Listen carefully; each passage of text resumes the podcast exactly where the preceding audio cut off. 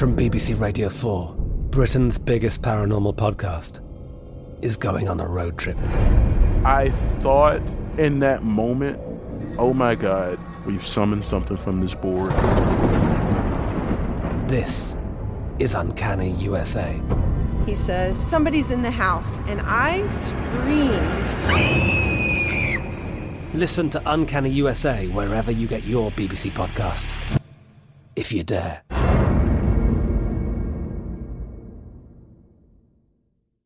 This podcast is brought to you by NerdWallet. Are you paying for your me time with just any credit card in your wallet? While you shouldn't stop treating yourself, you should start paying with a credit card that has perks. NerdWallet lets you compare top travel credit cards side by side to maximize your spending. Some even offering 10 times points on your spending. So what could future you do with better rewards? A free flight? Room upgrades? Don't wait to make smart financial decisions. Compare and find smarter credit cards, savings accounts, and more today at nerdwallet.com. Reminder credit is subject to lender approval and terms apply. NerdWallet, finance smarter. What kind of programs does this school have? How are the test scores? How many kids do a classroom? Homes.com knows these are all things you ask when you're home shopping as a parent. That's why each listing on Homes.com includes extensive reports on local schools, including photos, parent reviews, test scores, student teacher ratio, school rankings, and more. The information is from multiple trusted sources and curated by Homes.com's dedicated in house research team.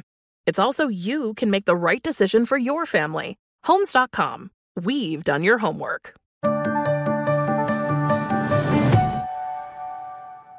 Hi, everyone. I'm Katie Couric, and this is Next Question. Today, I'm really excited to be sitting down with my friend Don Lemon to talk about his new book. It's called This is the Fire. I'm really glad he wrote it. I learned a lot. It's really a blend of his own life experiences with a look back at both our country's problematic history as well as the racial reckoning we've all witnessed over the past year. There was so much to talk about, so let's just get right to it.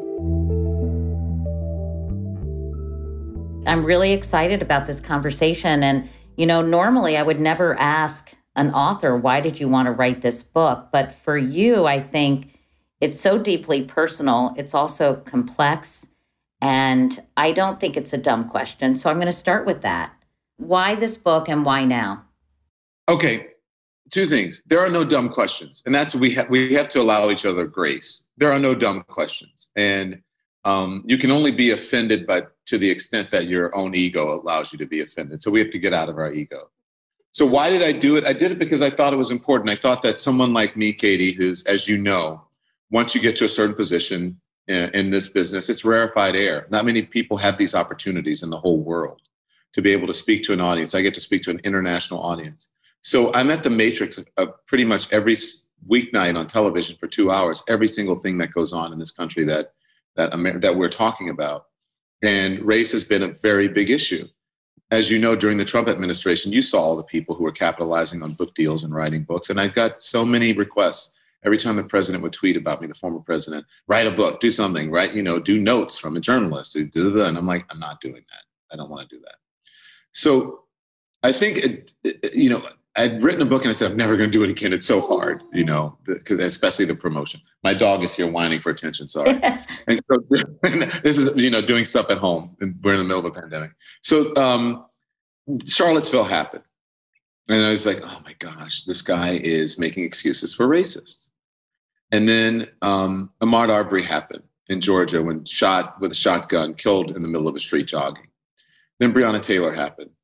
And then George Floyd happened and we were all sitting at home vulnerable on our couches or you know stuck in our homes not knowing if we were going to get covid if our loved ones were going to get covid nothing. We didn't know if the world was going to be the same in the next moment.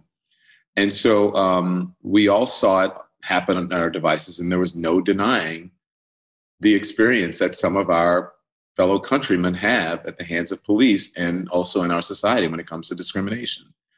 And i said I've got to say something because people like you, not that you call me, but certainly we had these conversations. Um, a lot of people were calling and emailing and writing and texting, okay, Barkley, and saying, help me, Don. I love you. I feel like I haven't been, you know, a, a good ally to my friends, you, my black friends. I don't want my kids to grow up in a country like this where a man can be killed in broad daylight like this by the hands of a police officer. I don't have the vocabulary to be able to to, to speak to my kids or to my friends. I don't have the tools. What what do I do? And I, after giving some advice, telling people to listen, um, I just I decided I'm going to write this book. And I was um, James Baldwin had a profound impact on my life as a young man. He's a gay black author who was just a, a an amazing. He is my literary hero, and uh, I call him a revolutionary, a wordsmith revolutionary. And um, I was away from my family. I was feeling guilty about the world that I had it somewhat helped shape that I was that I was handing off to my great nephews that they were inheriting. And I said, the fire next time has had the most impact on my life. I'm going to start by telling my nephew how I feel about him, that I hope he's able to love himself sooner than I was able to love myself, to accept and embrace and love his beautiful blackness with a grace and an ease that I was not able to as a young man. Um, and you know, I, I, couldn't. My family comes to visit me in the summer, and I think you you met them at the at the yeah. I met I met your sweet mom my mom but also i met her at another party and it was so fun yeah. yeah and she was so so dear but anyway go ahead so they usually come to visit me and that's how i show my love spending time with them. And with you as you know with daughters 13 to 14 year old if you call them up and say you know his name is Trishad Trishad I love you so much. I wish I could be with you. I just want to hug you. He'd be like ew Uncle Don gross right? I just want to go back to playing my video game. And so I decided to sit down and put pen to paper and write this letter to him as James Baldwin had written to his nephew at the beginning of the fire next time. And that's how it started. Can you read us a passage from the letter to your nephew? Because I think that would be a wonderful thing for people to hear. Yes, I have it right here. And I, I just realized Barkley is smelling my cookie. so he, he's, he's right here trying to get um, onto the table where I have my computer. Prologue, a letter to my nephew, May 25, 2020. Dear Trishad, today I heard a dying man call out to his mama, and I wept for the world that will soon belong to you. I know what comes next as surely as I know the Mississippi rolls down to the sea. The weeping passes, the rage takes hold, the rage burns out, the blame begins. The blame bounces back and forth, and promises are made, and the promises wither, and complacency returns. And the complacency stays. It stagnates like a lullaby on autoplay until another man dies face down on another street in another city, and the weeping begins again. I was a baby boy in our family until 13 years ago when you came along and made a grandmother out of my big sister Lisa. Your grandmother helped raise me, and I helped raise your mother. So when you were born, it all came full circle. You look like me. We share the same forehead, nose, and well articulated arm bones.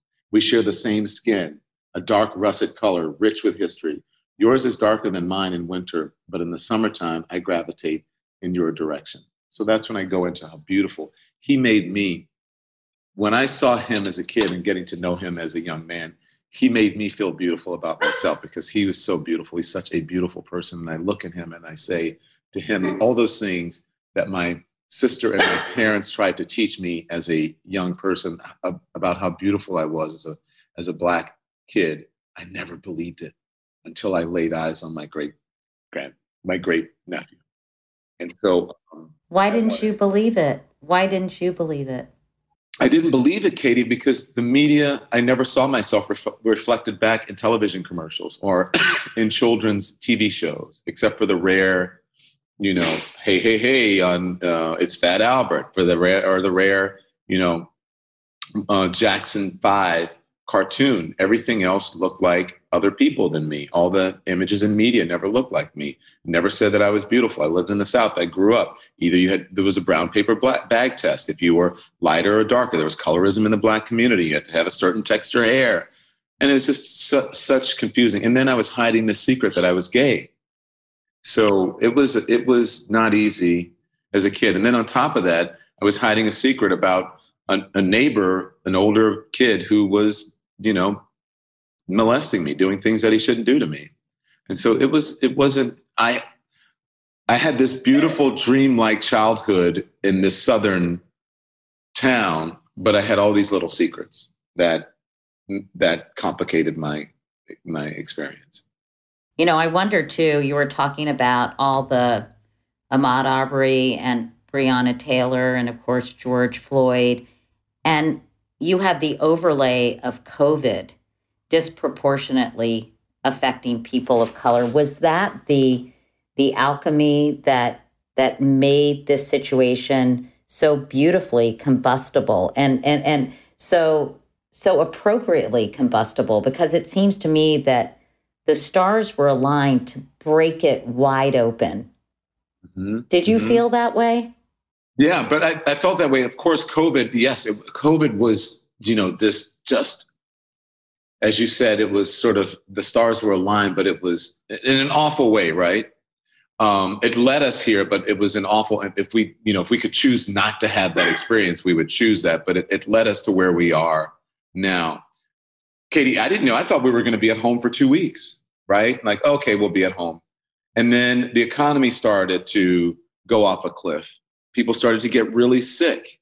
Um, we couldn't leave our homes. Everyone was like, well, what are we going to do? How are we going to get food? We're going to order in. Am I going to do this? And everyone was watching the news uh, to trying to figure out what was happening with this pandemic. And then this man this video of this man dying comes out and we can't take our eyes off of it because it's so horrendous and i think that if we i don't i don't know if it would have had the same impact. I think it would have had an impact but probably not as significant if we weren't all just trapped in our houses being forced to watch the news trying to figure out what was happening not just from day to day but from moment to moment. That's why i think it had such a huge impact. And because we were all open and vulnerable we all felt, I think, a, um, a very similar degree of humanity and vulnerability. I don't know where this is going. I'm not so sure about my future. Maybe all this money I have doesn't save me from this horrible thing that could happen to me. And so it was it sort of it was like a it was like the um, uh, a great equalizer for all of us to be able to feel and experience each other's shared humanity. But I also feel like it must be a very singular experience for a Black American, especially a Black American man, to witness the murder of George Floyd. And I'm curious, Don, the first time you saw that video, the 1st mm-hmm. time you watched the seconds go by, and that man casually, with his hand in his pocket, basically suffocating another human being. I, I take me back to that first time when when you probably couldn't sadly take your eyes off of it either. I couldn't take my eyes off of it, and I just remember um, I kept thinking he was robbing him. He was a human being, right?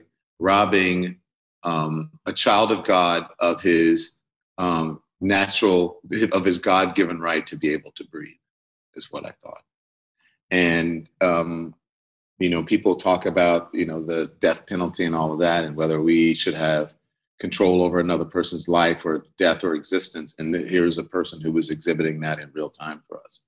But i remember seeing the video and i think i was um, i was i know i was in the office actually by myself which was weird because we were all in quarantine and i was um, one of the only anchors going into the office. And even though there was no one out in my pod I was just sort of looking around. I had to close the door of my office and I just cried. Um, and I couldn't believe it. I could believe it, but I couldn't. That for me, I saw my nephews, I saw my uncles, I saw my cousins, I saw my dad, I saw people, I saw there, but for the grace of God, go I. Um, and I, I just had to cry. And I knew immediately that the character assassination would start. You know, this sort of idea that we have of the perfect victim well, he must have been doing something. Well, was he on drugs? He didn't comply, and all these things that that go along with. And I always say, what police stop is positive? Even when I'm getting pulled over for a traffic ticket, I know he's not going to say, "I want to write you a ticket because you were going the speed limit, Mr. Lemon, and we're going to give you fifty dollars for obeying the law." No encounter with a police officer is like that. If they pull you over, if, if flashing lights happen to you know show up behind Katie Couric's car I mean, I think you have um, the you you have the confidence that you're going to survive it, but it's not a happy experience. You're not looking forward to having an encounter with a police officer. It's never positive. So this and and in some way, you're the cop is thinking that you're breaking the rule. So most of our encounters with police officers are not positive experiences. They think that we're doing something wrong. So I'm, you know, I, I just, you know, I knew that that would come. But my initial experience was sadness, anger, and depression. It, it, was contributing, quite frankly, if you want really want to talk about this, Katie Couric, which I know you do, it was contributing to the depression that I was already dealing with from um, not only from covering Trump for four years or however long it had been, and then that came along with being in quarantine, having my friends suffer COVID, not being able to see my family, and just the general melees. It just made it that deeper and worse. I covered all these stories, Don. You did. Trayvon Martin, Jordan Davis, who was murdered because the music in his car was played too loud when he was with a group of friends. And, you know, these these sporadic incidents that made their way onto the national news. Who knows how many never made their way uh, uh, to the national news? But it was George Floyd that that really galvanized the Black Lives Matter movement as as never before, as no one else really had. Uh, much to the chagrin, I'm sure, of a lot of activists who were paying attention to this very early on. And and and what was it about about the George Floyd murder? And I think also Ahmaud Arbery and Breonna Taylor. And do you think the pandemic, as you were saying earlier, created this this recognition and this activism that just for whatever reason was not ignited uh, as it you know should have been earlier? Well, I think it's hard for people to um, to believe things, and then you know I know some people are grown at the idea of, or when people say that's privilege. But privilege really is, is when you don't have to think about it because it doesn't happen to you. And, I, and listen, I, to a certain degree, even though I am um, a person of color, I have a male privilege in the society that I don't have to um, be concerned about um, things if I don't want to that women have to deal with. Right, I can turn a blind eye to them because they just don't happen to me. Or you may have an eco- an economic privilege, right? Because and, and, I do, and, I do, have an economic privilege in this society that um, that many people of color don't, and actually many people not of color don't have the, the same economic privilege. You're absolutely right. And, and privilege comes in many forms. I know people groan at that, but you don't have to think about it, right? You could not avoid George Floyd, Katie. And no matter how many times you saw the video, even if you see it today, if someone says, sit down and watch this video, either you go, I can't watch any more of it, or come on, let's be honest, you scream like, okay, enough. It's been a minute. You can take your knee off the guy's neck now. Come on, stop it. Like you scream at this video as if it's real, even though you know the outcome. And you're sitting there going, oh my God, I cannot believe this. I can't believe it. Can you take the guy? He's not armed. He's, you know, did he do something that wrong that you have to snuff the life out of him? Like, just stop. And you have people there screaming, stop, stop, stop. And everyone is feeling the same thing. And they're telling him, you're going to kill him, stop and to i just i just think that it's it's it's just so relatable to everyone and you couldn't ignore it because you had to what else were we doing we had nothing quite frankly we had nothing else to do but pay attention and so um that, yeah that's why i think i just think that it was the video was so profound it happened for such a long time we didn't see breonna taylor we heard about it the part of the video with um, Ahmaud Arbery, it, it, initially, I think we saw the shotgun blast maybe once or twice. And then the news media decided we're not going to show it. We'll show it up until the point of the blast and then we'll stop. George Floyd, we played all eight minutes and 46 seconds of it because it was so egregious and so horrific. And um, I really think that that was key. That people, it was it was so in your face, and it was just so undeniable. Even the people who d- don't want to believe that those types of interactions happen with police had to believe it because it was there. Now they're making excuses for it in the trial. Like there were these things that you didn't see and what the media is not telling you about George Floyd and blah, blah, blah. So now that's a whole political thing. That's a spin, but we know what we saw. Why do you think the world almost immediately, or in the last couple of years, Don, the country divided itself into Black Lives Matter and Blue Lives Matter, or All Lives Matter? Okay, so the whole idea of the book is if you if you know um, is about truth, and it's about that's why I give some history lessons, right? And it's Right. about talking about contributions of of Black Americans or African Americans to the country, and that many people were left out, right? I think my people were left out a lot of the history, and we learned well, we learned George Washington Carver and the Peanuts and Eli Whitney and the Cotton Gin or whatever, but we don't learn that there were uh, Africans on the continent helping to build the country before the Mayflower even showed up, right? Right. So we don't learn about those things. So I think that um, that we live in two different worlds, and that it was meant that way. It was meant for us to live in two different worlds. It was meant for, as you said, it's the environment that we've we, we've grown up in. And I say, if you if you come out of American soil, how could you not? The extreme people will think it's extreme is be racist or have a racial blind spot or not think that um, and not have issues when it comes to white supremacy because that has that is what has been presented to you. Columbus discovered America, you know, right? When we all know, well, Columbus didn't discover America. That's offensive to Native Americans. If now, if you say Europeans and Columbus conquered America, you're absolutely right. And what is wrong with saying that? Nothing. That's the true history of this country, right? So it, it should not be whitewashed. So we have two different. We live in two different worlds. I think most African Americans and many African Americans know, and I don't think it was taught in the history book. Maybe white America doesn't know that the history of policing comes from when it as it Slavery. relates.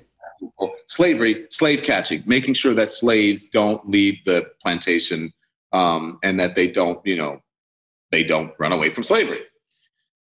Fast forward to now, many African Americans, especially in urban areas, um, feel like they are occupied, that police officers are the occupiers rather than the peace officers in their community.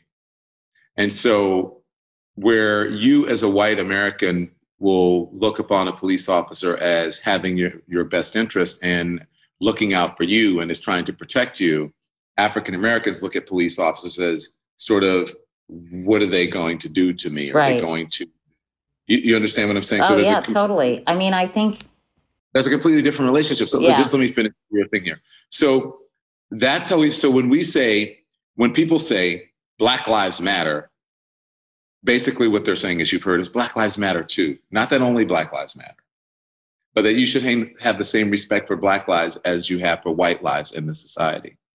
And um, by saying, well, blue lives matter or all lives matter, it is a denial of um, and a lack of prioritizing what the me- what the point is in this particular moment, and that is that we have to protect and we have to understand that Black lives in this society matter as much as any other life.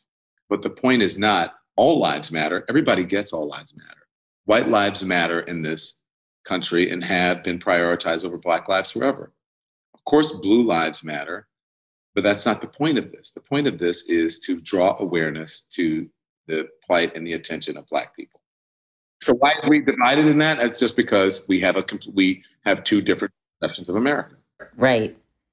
Does that make sense to you? Do you understand that? Oh, completely. Oh, I completely do. And by the way, I'm not one of those people who responds to Black Lives Matter with either Blue Lives Matter or All Lives Matter, but it seems that you know, as as so much of society that these two opposing forces immediately kind of rise up. And They don't have to be opposing. I know that's that's my point. Yeah, they don't have to be opposing. They can you can you can think that blue lives matter, all lives matter, and black lives matter all at the same time. People have a hard time, I think, uh, recognizing that, though, don't you? I feel like we live in a world where people are on one side or another, and that's one of the big problems. Well, that's right, and that's the whole. Like, listen, um, you have been very involved in colon cancer, right?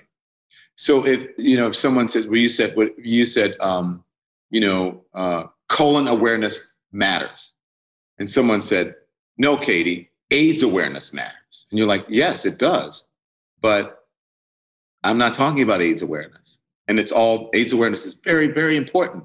And there are people who it's their issue. But my issue is colon awareness and colon health. And I want to draw attention to that. And there's absolutely nothing wrong with it. There's, you know, there's um there's a, a degree of pride and there's something great about what the awareness that you're bringing to, to colon health. And that it's not that you're shunning or saying that, you know, AIDS awareness is bad. It's just that you're focused on colon health. It's just that simple.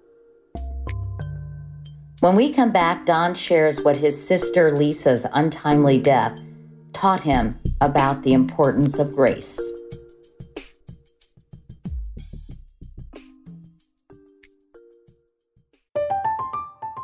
I'm Katya Adler, host of The Global Story.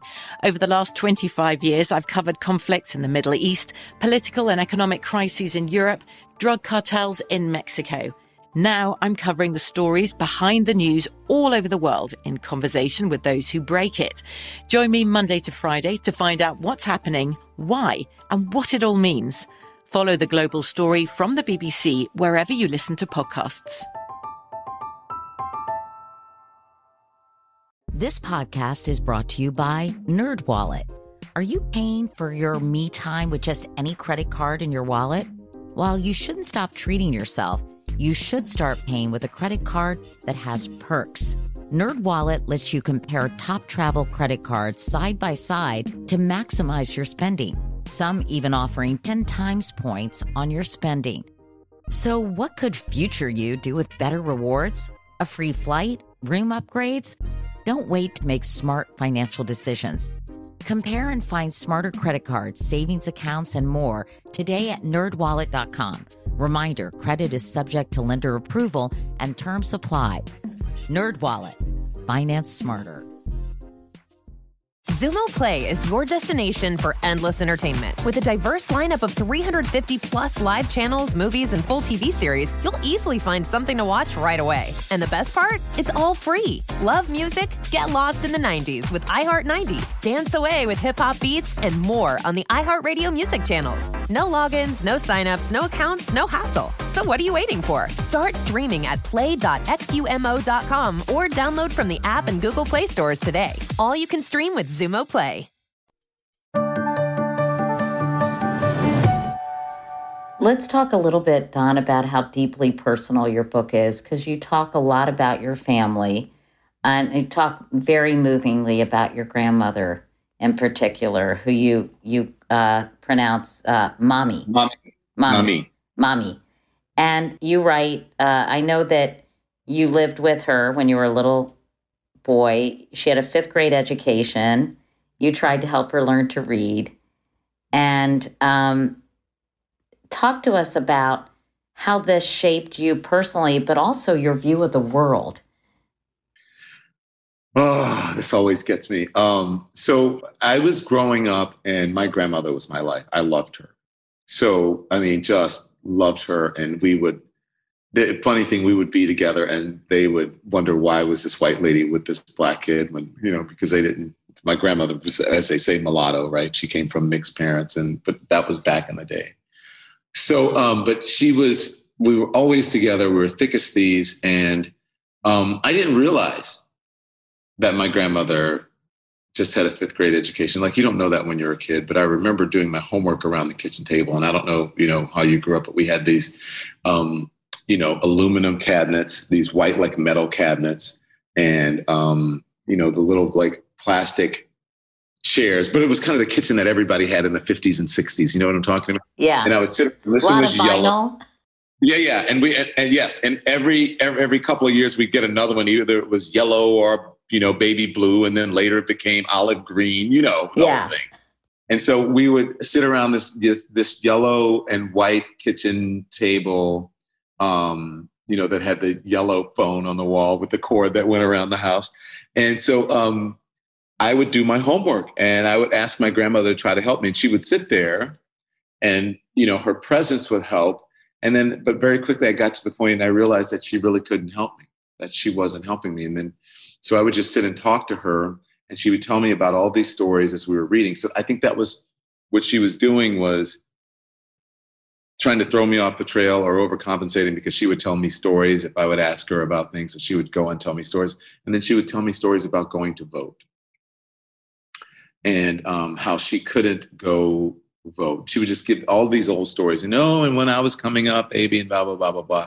And one of the stories was about voting and how they would make her count the jelly beans in the jar. My mom would take her to vote and how they would, um, uh, the, the, the the number of bubbles in a bar of soap and all kinds of things and poll taxes. And I couldn't believe it. And one day I just started crying.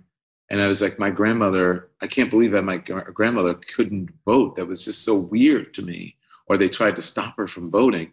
And how was my grandmother in her, I guess at the time in her 40s, maybe or 50s, how could she not know how to read? Like, doesn't everybody learn how to read? Like, I didn't, I didn't understand those things. And then from that moment on, Katie, I wanted to read.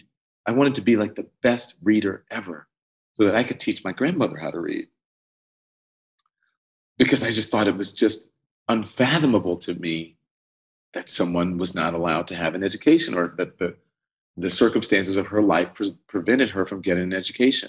So I, re- I learned how to read quickly. And the biggest part of that was sitting around that table with my grandmother so that I could eventually teach her how to read as a first or second grader.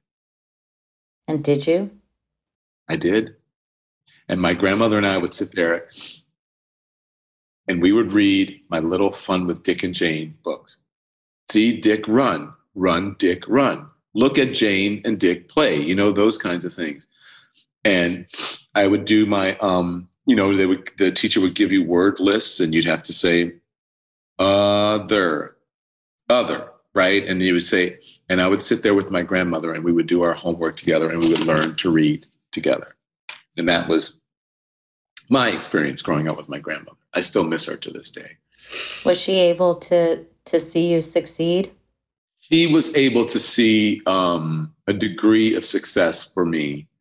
Um, but my grandmother started to, just before I left Louisiana, she started to develop Alzheimer's.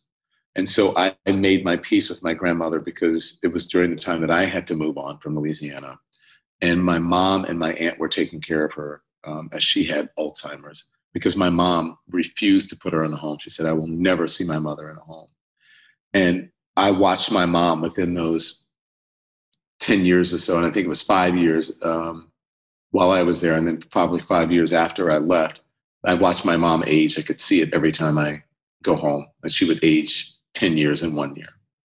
Um, but yeah, she got to see some degree of success. But by the time I became like a really thriving adult, my grandmother had was succumbing to Alzheimer's. She would go and um, she would drive off in her 1965 Ford Falcon, and powder blue, by the way. And uh, she would come visit us at our house. We lived around the corner, and then she'd have a conversation. And then no more than 20 or 30 minutes later, she would come back again as if she hadn't been there. And that's how we started to figure out. And then, um, you know, she would start to like walk down the street in her slip and not have her dress on. And so then we would know that she was dealing with something. That's how we figured it out. Yeah. But but your sweet mom got to see you in all your glory. Isn't that amazing? That is the, that is the one thing, you know, and I write about in the book The Visit to Africa, Katie, as you know, to any any child that has any awareness all they want to do is make their mom their parents proud especially the mom. And my mom had sacrificed so much for me. Um, the trip that we took to africa to learn about our ancestry and we sat by the sea and talked about what we were experiencing. And we had just you know we had just been to the uh, cape coast castle in ghana where where the slaves left to make that, that trek across the atlantic uh, and it had been such an emotional day for us. And we were watching as we were watching all this, these kids play in the sea, naked, some of them with bathing suits on, some of them in shorts, some of them naked, just frolicking, not a care in the world, just being kids. And we wondered if we would have had that degree of freedom if we had stayed there. With and and um, even with the all of the luxuries and the privilege that we had as Americans, if there was something in us that did not um, that we did not contain that sort of freedom in our person because of everything that we had gone through, even with all the privilege that we had. Because it was just, if you ever watch kids like that, they're just carefree, not a care in the world. And they don't know all of the craziness, right? It hasn't gotten to them yet. And we started talking about that. And my mom said, I know that you are, I'm the mother and I'm supposed to show you things, but I'm so proud of you. You have shown me things and taken me places that I never thought that I would experience and see in my life. And I cannot tell you how proud I am of you and how much I love you and, and what this experience has meant to me. And I just lost it. And I said, you know what? If I never accomplish another thing on, in the world on this earth, I'm totally fine now. That's it. You're you're you had a, a, a tragedy and I didn't realize this, Don. I wish I had because you dedicate this book to your older sister Lisa, mm-hmm. who who died unexpectedly in 2018, and you write so poignantly about what it was like to to grieve that loss, and um, you know, having worked on my own book and having to relive just even losing my husband Jay 23 years ago, this was still so fresh and so painful. Um, and I wondered if you could just talk about the talk about her first and foremost, so we understand more about her, but also talk about the experience of of writing about your grief. Um, the experience in our lives shape us. This is why the, the, book is so hopeful to me, and why I believe in, in, in allowing people to have grace. Right? I don't believe in canceling people. I don't believe in um, judging people harshly because we all deal with things and we don't know what people are dealing with, right? And, and even uh, sometimes our anger can be really telling about who we are and what we've experienced. And so um, this was a very profound experience for me, and it it taught me. Uh, uh I shouldn't say it taught me. I think it just um, it reconfirmed all of the teachings that I had learned, all the things that I had learned from my grandparents and from, from my grandmother and from my parents about grace and about um, loving people, because I love my sister with every fiber of my being. And um, all of a sudden, I lost her, and not that she was sick, not that you know there was some expectation. Maybe she'll get well, maybe she won't. Maybe we should say our goodbyes. But all of a sudden, in an instant, um, and which was part of the urgency of writing this book. My sister's death um, reinstilled in me an urgency to make change, to live my life, to say what I want to say before my time is up, and to do right by people and just to tell the truth. So, um, my sister was like a you know, the modern day version of Angela Davis with the afro. She was like Black Power. She she made me. Um, she taught me about Gil Scott Heron. She would play it in the car in her little convertible. Um, she would make me listen to Dr. King speeches and Malcolm X speeches, and she was she was a force. And um, and this force, I was like, how can my not my sister can't be dead? She can't have drowned accidentally in a lake. My sister's a force of nature. She's the person who taught me how to drive, how to dress, the value of a dollar, how to stand up to people, um, how to that teach people how to how to treat you. All those things. Devil may care. She, you would say something to her, and she would tell you exactly how she felt, and you'd be like, "Ooh, wow." And so she was worse than me. She had a mouth that was worse than mine.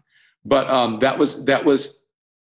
That's why I give people grace because that that is a pain that I don't want anybody ever to have to go through losing a sibling that you're so close to, but also the pain that my mother went through.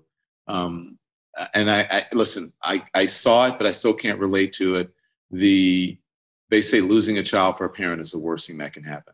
And I watched my mother and I experienced her go through that, and I write about it in the book how she could not stop talking because she had to fill the silence because the silence was just too painful for her and it would fill her with thoughts that she probably didn't ever want to think and, and the realization that her eldest daughter was dead and i watched her just talk talk talk talk talk talk talk talk talk talk talk and uh, fidget and smoke and, and do and smoke cigarettes and do whatever and just um, she just couldn't be silent for a moment and so um, it was even worse than when my dad died as a kid.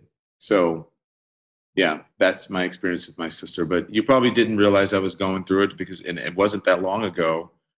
Um, I felt so I bad. I felt so bad. I Not don't like to talk about those things publicly, and I put up this front, right? Like, hey, everything is great, but everything wasn't great, Katie. I was dealing with a lot of depression, and I was also dealing with at the time the whole Trump thing, which was so tough as a journalist to cover. I know it sounds crazy, but it was so toxic. That's what it was. Just so toxic, and all of it was just weighing. It started to weigh on me. Can you read uh, a passage about Black Americans and grief from page 69 for us, Don? the chapter is called My Lord, What a Morning When the Stars Begin to Fall.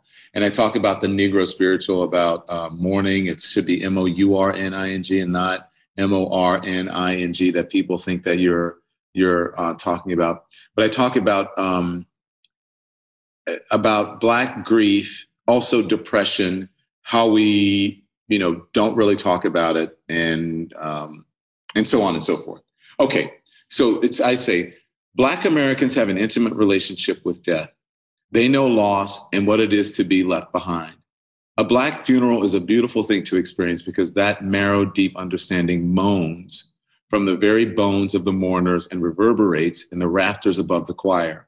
The grief is unchained by waspish inhibition. The music is soulful, older than pipe organs in church pews.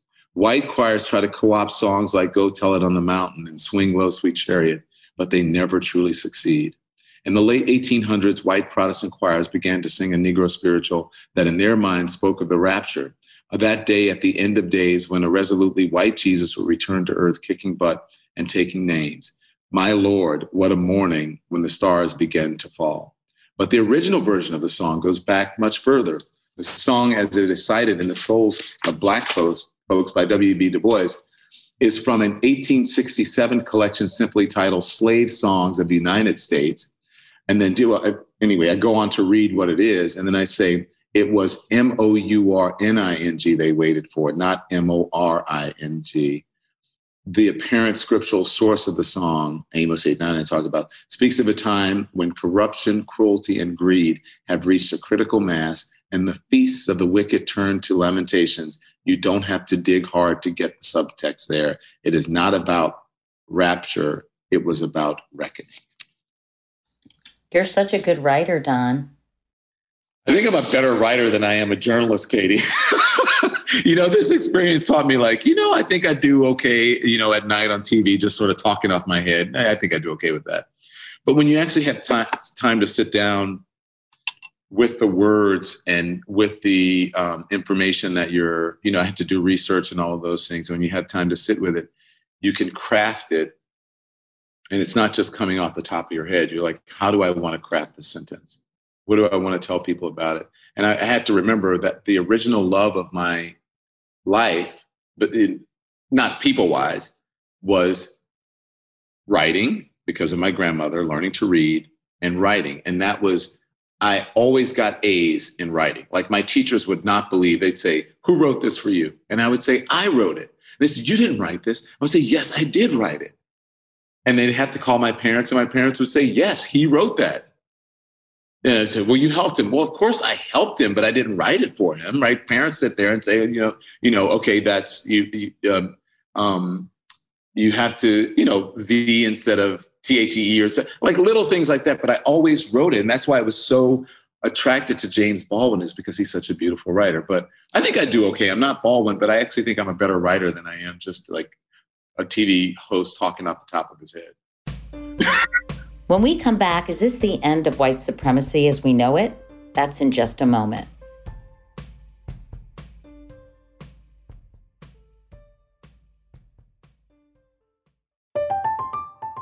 I'm Katya Adler, host of The Global Story.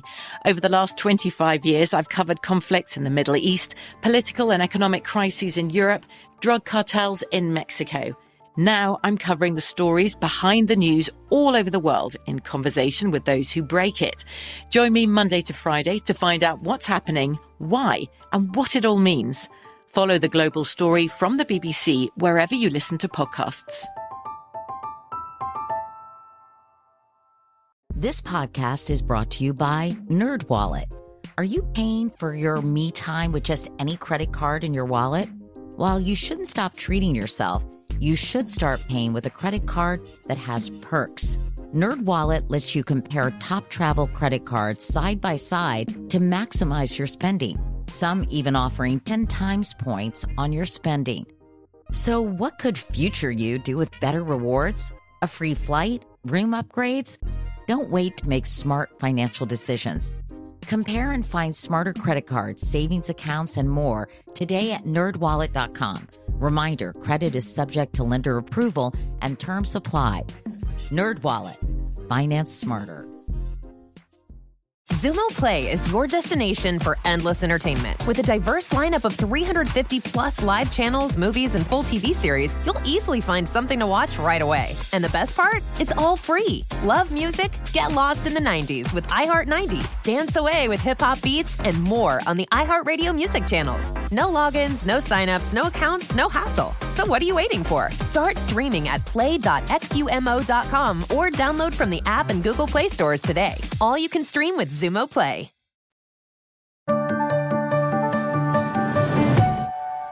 We are still in the midst of seismic cultural shifts of all kinds. I think when it comes to race, gender, uh, marginalized communities uh, of all kinds, and I, I'm curious. You know, I think about the quote: "The arc of the moral universe is long, but it bends towards justice." But when you think about the arc of the moral universe, I mean, where are we in this racial reckoning, Don? Uh, I know we have a long way to go. In many ways, it feels like we're at the very beginning. But do you feel like progress is being made? Do you feel that it's it's hard to evaluate? I know you had an experience in Sag Harbor when you during the pandemic or toward the end when they opened up a shop and well, you tell the story. Well, there's open up a shop, and you know, Katie, I, I wasn't going to include that because I was like, this is way too privileged, and um, and I'll tell the story afterwards. And then, um, along with the publisher and the collaborator on the book, we were like, I was like, I don't want. I said I wrote about it, but I don't know if I want to. And everyone said you should leave it in there because it's important to know that these things happen to not just um, Black people of a certain economic background. It happens to all people, all all people of color and um, and it was the it is one of the most relatable things um, to people in the book, and I, I, almost left it out. But I was in the shop. I was shopping. I was just walking by this place that was opening up in Sag Harbor, and I wanted a cutting board and had the perfect cutting boards because I was during the pen during quarantine. I had ruined my marble countertops with the acid from lemons that I, that, that I was I was making lemonade from. We had these Myers lemon trees from the summer that we brought into the house in the winter. It was full of lemons, and so we would use it to make lemonade. I would squeeze lemons and make it in this old Sunbeam mixer thing, which was a ruin the countertop. And so the guy who was redoing the countertop said, "Here's what I would suggest: is that you get cutting boards and you put them all over, and that way it won't you won't get it." Okay, fine. So I saw the cutting boards, and I went in the shop and I said, "Oh, I want these." And he said, "Sir, you can't come in. It's a." Was, "Oh, I'm sorry." I said, "But I'll take these," and I bought them. And so I went and on my way back, because it was right around my house, I think we were going to get a coffee or something. And I go back by, and there's like a woman shopping in the store. I didn't think much about it. It was just like, well, he just told me that I couldn't come in there because, and there's this woman shopping in the store. And I said, and so, and I'm like, okay. So I told Tim about it. And then I called up some of my friends about it. And I called up like my black friends and my white friends. And they were all like, you know, and I say, I don't know. I don't want to make a thing out of it. Maybe I'm being paranoid. I have no idea but this is the time that we're in right now. And I said, what should I do? And and um, they all, to a person, regardless of their ethnicity, said, take them back. And I said, okay. And I said, but I'm not going to make a thing out of it. And then I told them, I said, isn't that weird that we have to live in this world where I don't know if he was, um, if he was discriminating against me, or I, I'm not sure. But that is the paranoia that Black people live in. I, I equated it. I equated it to, or I equate it to running a race. Ready, set, go. Black folks are always in set when it comes to these issues. We don't know. There's a paranoia about is it happening or not. It could be that it is happening, or it couldn't be. But that's the world that we live in, and that's the reality. So um, anyway, I write about that long story short, I hope I've told enough of that story. I took him back. The guy and I had this knowing experience. Like, and I said to him, I said, I don't know, but I walked by and you, you know, you told me this and I bought them. And then I walked by and someone's shopping. He said, Oh, well, they're training in the store. And I was like, Well, she doesn't look like she's training. She's shopping. And I said, anyways, they just don't fit in my kitchen. And so I would just like to return them. You can have them back. I'll take my money back. Or if there's a store credit, I don't know. I just don't want it to be an issue. And he got it. Like, I think he got it and I got it and that was it. I felt good about what I did. I didn't blast him out. I won't say the store. It's not a big deal to me. Okay. I'm not trying to cancel anybody. Go shop at every store in Sag Harbor, spend all your money. It's not my thing. It's not for me to do. But um, so your question was, are we making progress? Right? That's yeah. the, the part of your question. I think we are making progress. But you know how I think we make more progress, Katie? Hmm. It's for people like me and you to sit and have these conversations as we are now, as someone who knows each other of different backgrounds, don't look like each other, and there's a degree of respect, friendship, love, and honesty, and and confidence and vulnerability that we have. So, as I said in the beginning, there are no stupid questions. Katie Couric can ask me anything she wants to as a friend who is white and I'm not going to cancel her. I'm not going to do, I'm not going to yell at her about whatever. I'm going to offer her the grace to be able to learn something as long as she's willing to do so. And the same thing, I think respect should be paid back to me that Katie doesn't expect me to teach her everything about what it's like to be Black, but is confident enough in me to know that I'm going to listen to her and offer my help. And so I think that we have enough people like that in our society now who are willing to do that work. I hope because we're at, I hope so at least. We're at an inflection point. And the reason I know that we're at an inflection point is because I think that we're in the last throes of white supremacy. And my the evidence of that for me is the insurrection on Capitol Hill. It is the um, racists marching openly in Charlottesville. It is the big lie that people bought into, many of them willingly, some of them not willingly, about an election being stolen and a lot of things that happened over the past five years that exposed the degree of racism that we had hidden or at least under just below the surface in this society. So I think the demographics will take care of it. Between 2040 and 2045, we're going to be at minority majority status in this country. And I think that's going to do a lot just to, you can't fight it. It's just simple mathematics. But the inflection point now is truth voter suppression, we have to fight against it, and having relationships with people who don't look like us, because then we get to see their humanity. This is an inflection point. So I think, yes, we have made progress, but the real work is in the coming days, months, and a couple of years ahead. And, but I do believe that we're at the end of white supremacy as we know it in this country. I really do. It's not going to happen over. It's not going to be, you know, in five years. It's going to maybe 10, 15, 20 years but I think we're at the we're at the end of it. That's why people are fighting so hard to keep it. Yeah, I I, I think you're. It's almost the last gasp of a yes. Of Amen. a of a different of a different country. And right. you you write that we must summon the courage to love people who infuriate us. Um, and I think that's that's very tough for a lot of people now, um, especially when you consider 74 million people who felt you know, for whatever reason, and I don't think you can generalize about that biggest, largest swath of the popul- population, but 74 million people felt comfortable voting for Donald Trump uh, and felt that it was okay if he continued to be the, you know, the leader of our country. Um, and and you don't seem that loving at night on CNN with all due respect, Don. um, I am loving to the people in my life who I know personally. Um, no, I mean, you know, when you talk about issues, um, I don't, I don't know, I don't sense many metaphorical olive branches being handed out on your show. Because I can't give an olive branch to people who who don't believe in my existence. I can't give an olive branch to people who don't believe that I should have the same rights under the same laws, constitution, and even under, under the same God. That um, that. But then, I how live. can you write? We must summon the courage to love people who infuriate us. Because you can love people and you can hold them to account at the same time, and you can love people and you can expect a degree of truth from them. Um, you can love people and then not uh, have your morals and your values compromised. But the easy answer is that you can love people from afar. You don't have to, by loving someone, it doesn't mean that you have to invite them into your home. It doesn't mean that you have to sing kumbaya with them. But it doesn't mean that you have to, that, that you should hate them. So I don't hate anyone. I don't hate Donald Trump. I can't say that I love Donald Trump. I don't know him enough for that. But I know that there are, um, and I'm paraphrasing James Baldwin here after he met with um, the Honorable Elijah Muhammad, and he said, "I know that there are. I love. There are a few people I love in my life, and some of them are white, and some of them are black."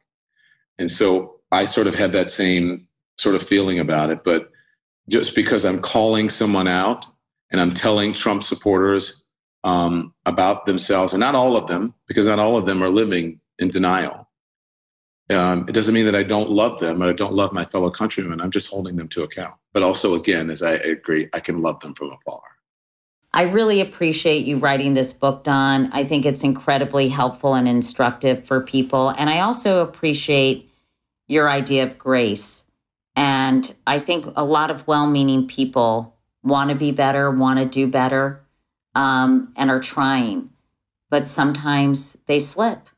And I think that giving people that grace is is a real gift and a, a, a very much an act of of generosity and humanity. So I think that we should have more conversations like this, um, where well-meaning people really, really want to learn and do better. And sometimes I wonder how I would feel if I had grown up black in America, and how how full of fury I might be.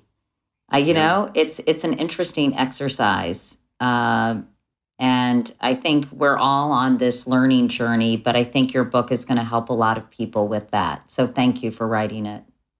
I, I believe that. I hope so. I said initially, I believe that, and the reception that it's had, it's been really good. So I, I'm, I'm very hopeful and optimistic about about that. And I agree with you. It is a gift, um, but we have to give each other right grace. Each of us.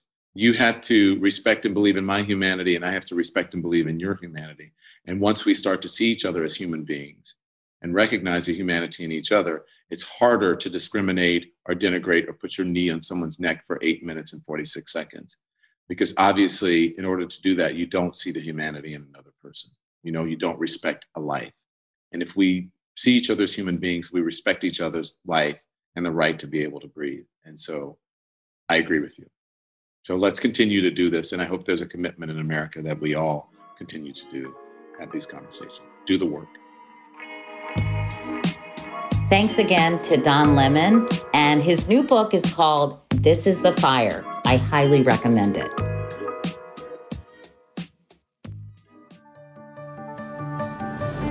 Next Question with Katie Couric is a production of iHeartMedia and Katie Couric Media. The executive producers are me, Katie Couric, and Courtney Litz.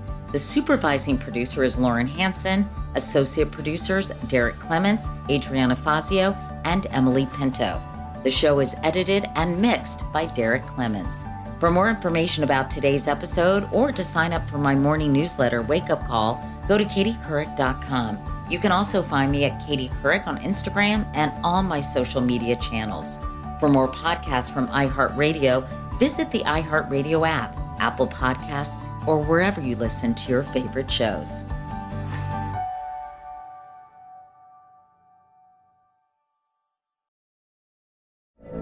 From BBC Radio 4, Britain's biggest paranormal podcast is going on a road trip. I thought in that moment, oh my God, we've summoned something from this board. This is Uncanny USA. He says, Somebody's in the house, and I screamed. Listen to Uncanny USA wherever you get your BBC podcasts, if you dare.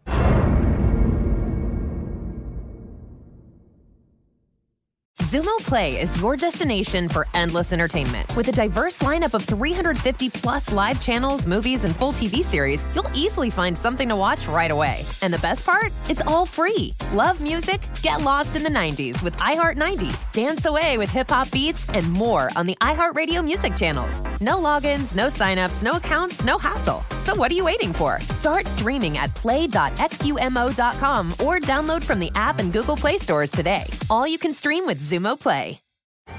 Hey guys, you know what this playground could use? A wine country, huh? A redwood forest would be cool. Ski slopes! Wait! Did we just invent California? Discover why California is the ultimate playground at visitcalifornia.com.